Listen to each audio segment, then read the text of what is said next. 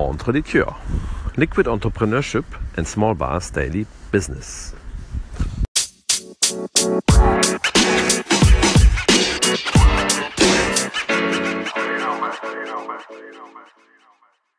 Dear friends of the liquid world, welcome to episode number 21 of the Entre Liqueurs audio experience. Today I would love to do another EEE session, which is the Entre Liqueurs experience exchange. This is if somebody gives me a call in uh, via this wonderful Anchor app, or you can also, you know, send the question via mail or pigeon, whatever you prefer. I try to grab it all. I love the Anchor app for giving the possibility to add in some audio. Uh, and I had to smile a little bit when this gentleman sent me a voicemail on the app because uh, it's about Michael. Michael is one of our bartenders. He just started for uh, working for us at the Boilerman Bar in Munich.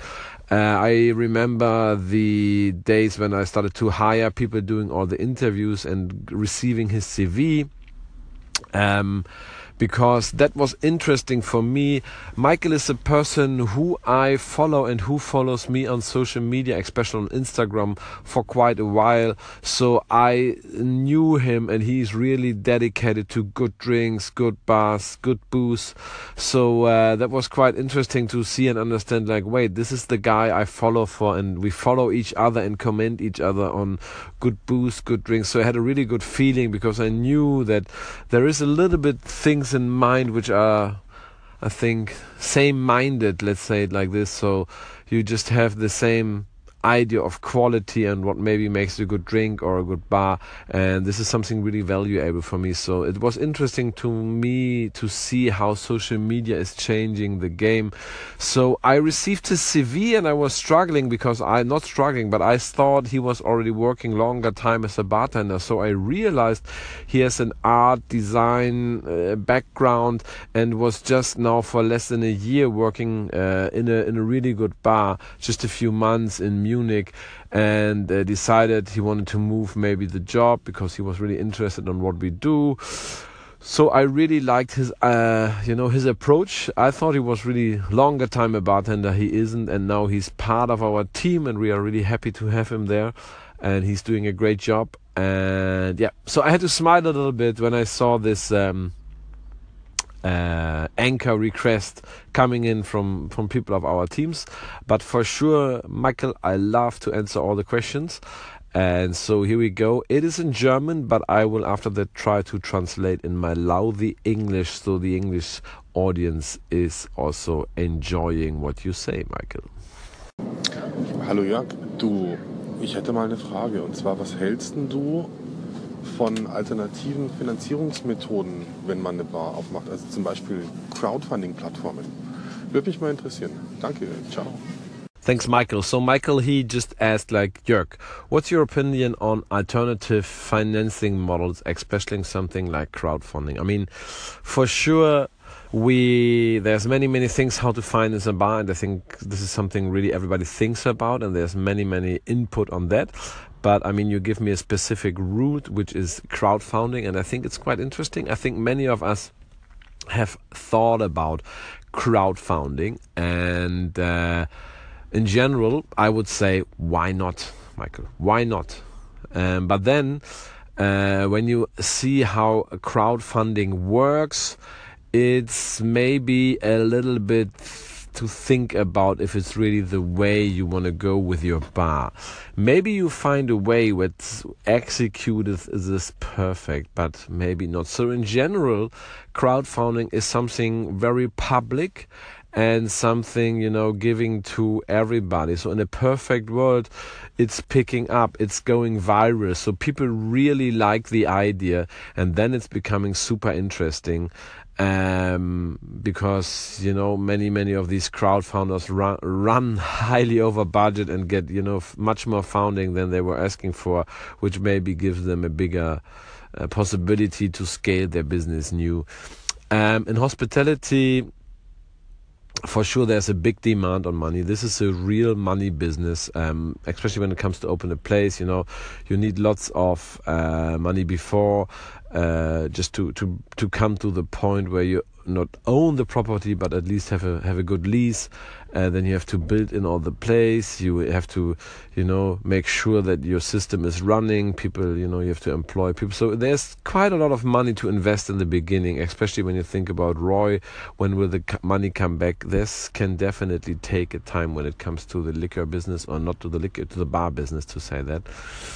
Um, so the idea of crowdfunding i think the general idea what made it so famous in the especially online startup world is something different. It's more like you have a product which you maybe not even develop yet um, and then you make really you, you explain people and then it's about you know you you offer people a special price.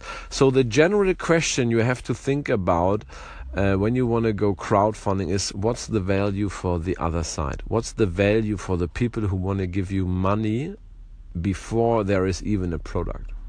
Is it just super cool, such an awesome product that you would be jealous not to be in the first round when it comes out?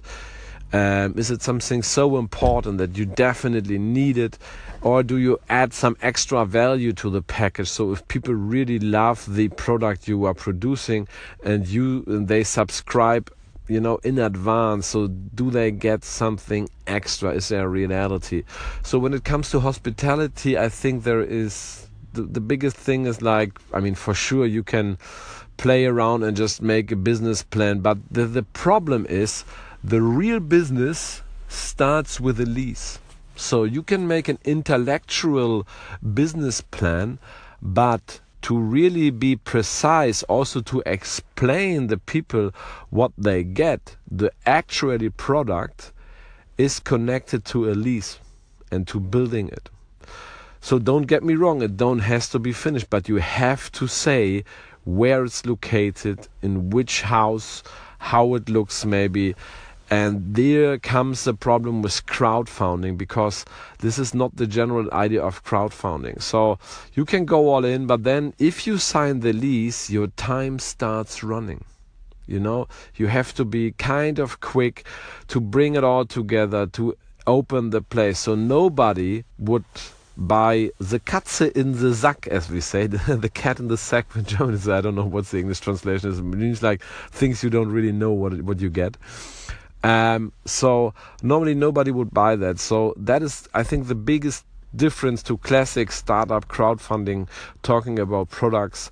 Here you have to sign a lease. You have to find a property which is really tricky for especially when it comes to real cool cities especially when it comes to what's the value for the people. For example if a really cool classic or whatever super cool high end I don't know, whatever bar comes to your special neighborhood, that is a high value, I guess.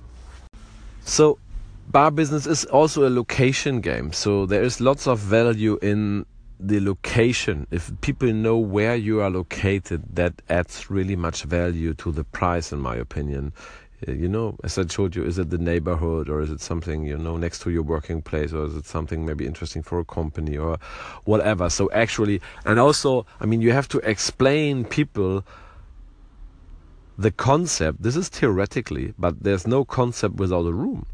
So you never know if this works out because the biggest problem in hospitality is finding the right place and making the concept you want to establish work in this place. And it's not guaranteed so, fact is, you can start early as a crowd founder.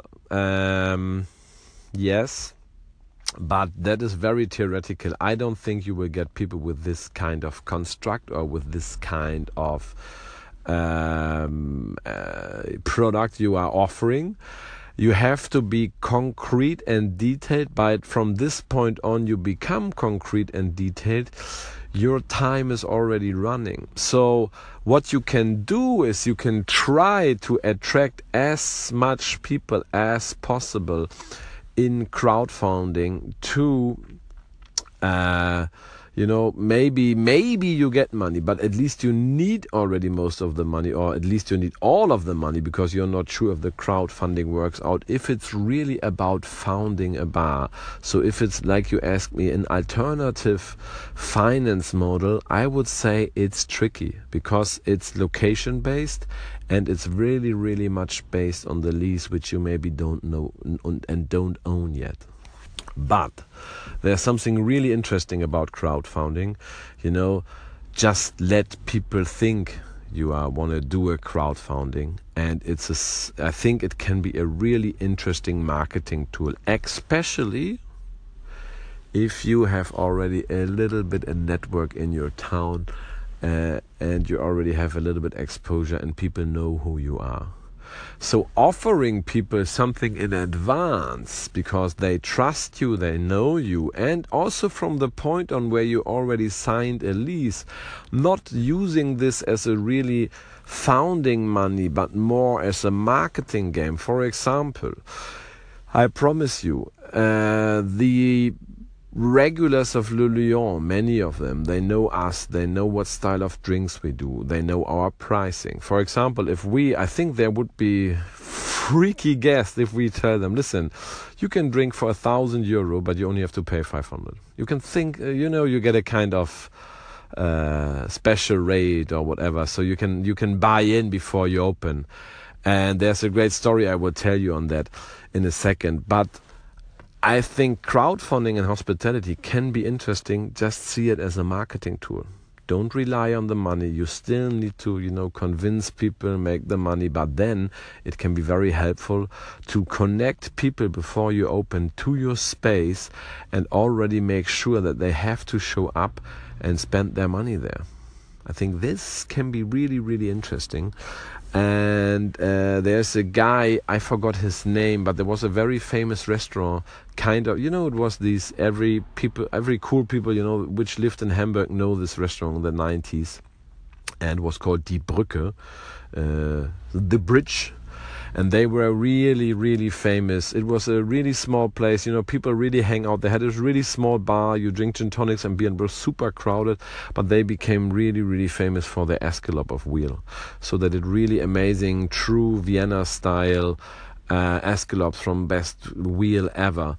And that was in the 90s and this was a guy he was very famous in hamburg. You know he just built a really cool crowd. He was his his restaurant was in a kind of sophisticated maybe even say rich neighborhood.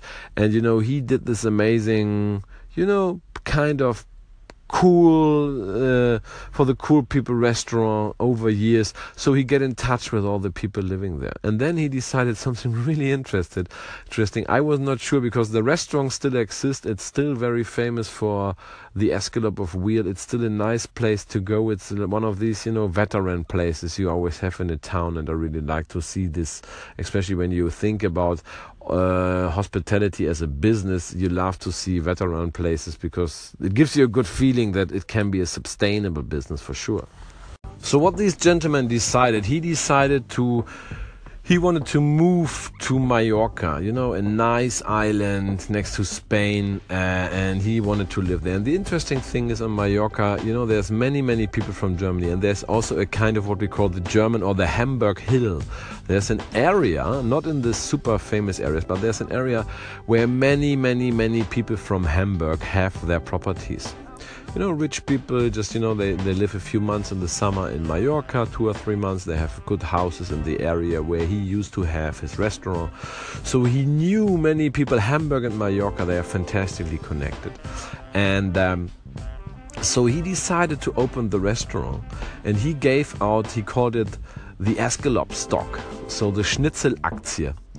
And don't nail me on that number, but as far as I heard, one thing maybe cost 500 Deutschmark or a thousand. I was not sure. I think it cost you 500 and you get a value for a thousand. There was some deal like that, and he started to offer it just to you know to his regulars when he still was operating the restaurant because he already knew what was happening, and he really sold like I don't know, up to a thousand. So he really make 300, 400, 100,000 Deutschmarks. That was just word of mouth, you know, people in hospitality when they whisper stories. Maybe it's all wrong, but this was coming to me, the story. And I, I that was long time ago and I really liked it. Um, so he went to Mallorca and he had all the money he needed for the restaurant, kind of, because people knew him and people trusted him. And they knew they get a really get value for money. He already knew he had this property. So he was all you know there was in mallorca. He got time. You have one year because it's all about seasons. And so he can all figure that out. The hamburg people now now we have a cool uh, restaurant next to us. And this the second good effect was every you know you don't give something really out to the people. They don't own anything but they have you know they have to come and spent their money. So the restaurant was crowded from the first day on. That was amazing. So this story was really you know told in the hospitality business in hamburg because he was i met this guy once he came to our restaurant like long time ago really relaxed coming from mallorca you know. Uh, kind of he made it. Uh, he just, you know, he just felt like a happy man. He just, you know, had a nice business running in the sun, and he somehow find a way to make it all not so stressy. And I really like to see that working out. And that was far before the internet came. Uh, and now the internet is just a tool. So don't use crowdfunding. Is it more like just you want to play around with tool? I mean, tools are for fools. So it's a little bit like yeah don't don't get you know messed up and just you know being amazed by a tool still have an idea and a strategy behind and then find the right tool to maybe make it happen and again it's all about the network you build as a bartender in your town, as a bar owner in your town. It's all about local, local, local. And the good thing is nowadays, because of social media and everything, this what we in the past used local network business, it's not anymore that kind of local. You know, we have many, many regulars that live in, we have a bar in Hamburg, but they live in Munich or Frankfurt or whatever because they travel quite a lot. They're once a week in Hamburg, but because of social media and other stories, storytelling tools. They just have the idea they are every day very much together with you, which helps us really, really much. So I would say you can go crowdfunding. I think it's not the right tool because hospitality is location based business. If you are already having a crowd, use it as an amazing marketing tool, especially to fill up your place from the beginning on and have a great word of mouth. And it's all about what value is in it for the other side. The people who are kind of investing in you, what do they get back? What's their personal return of investment?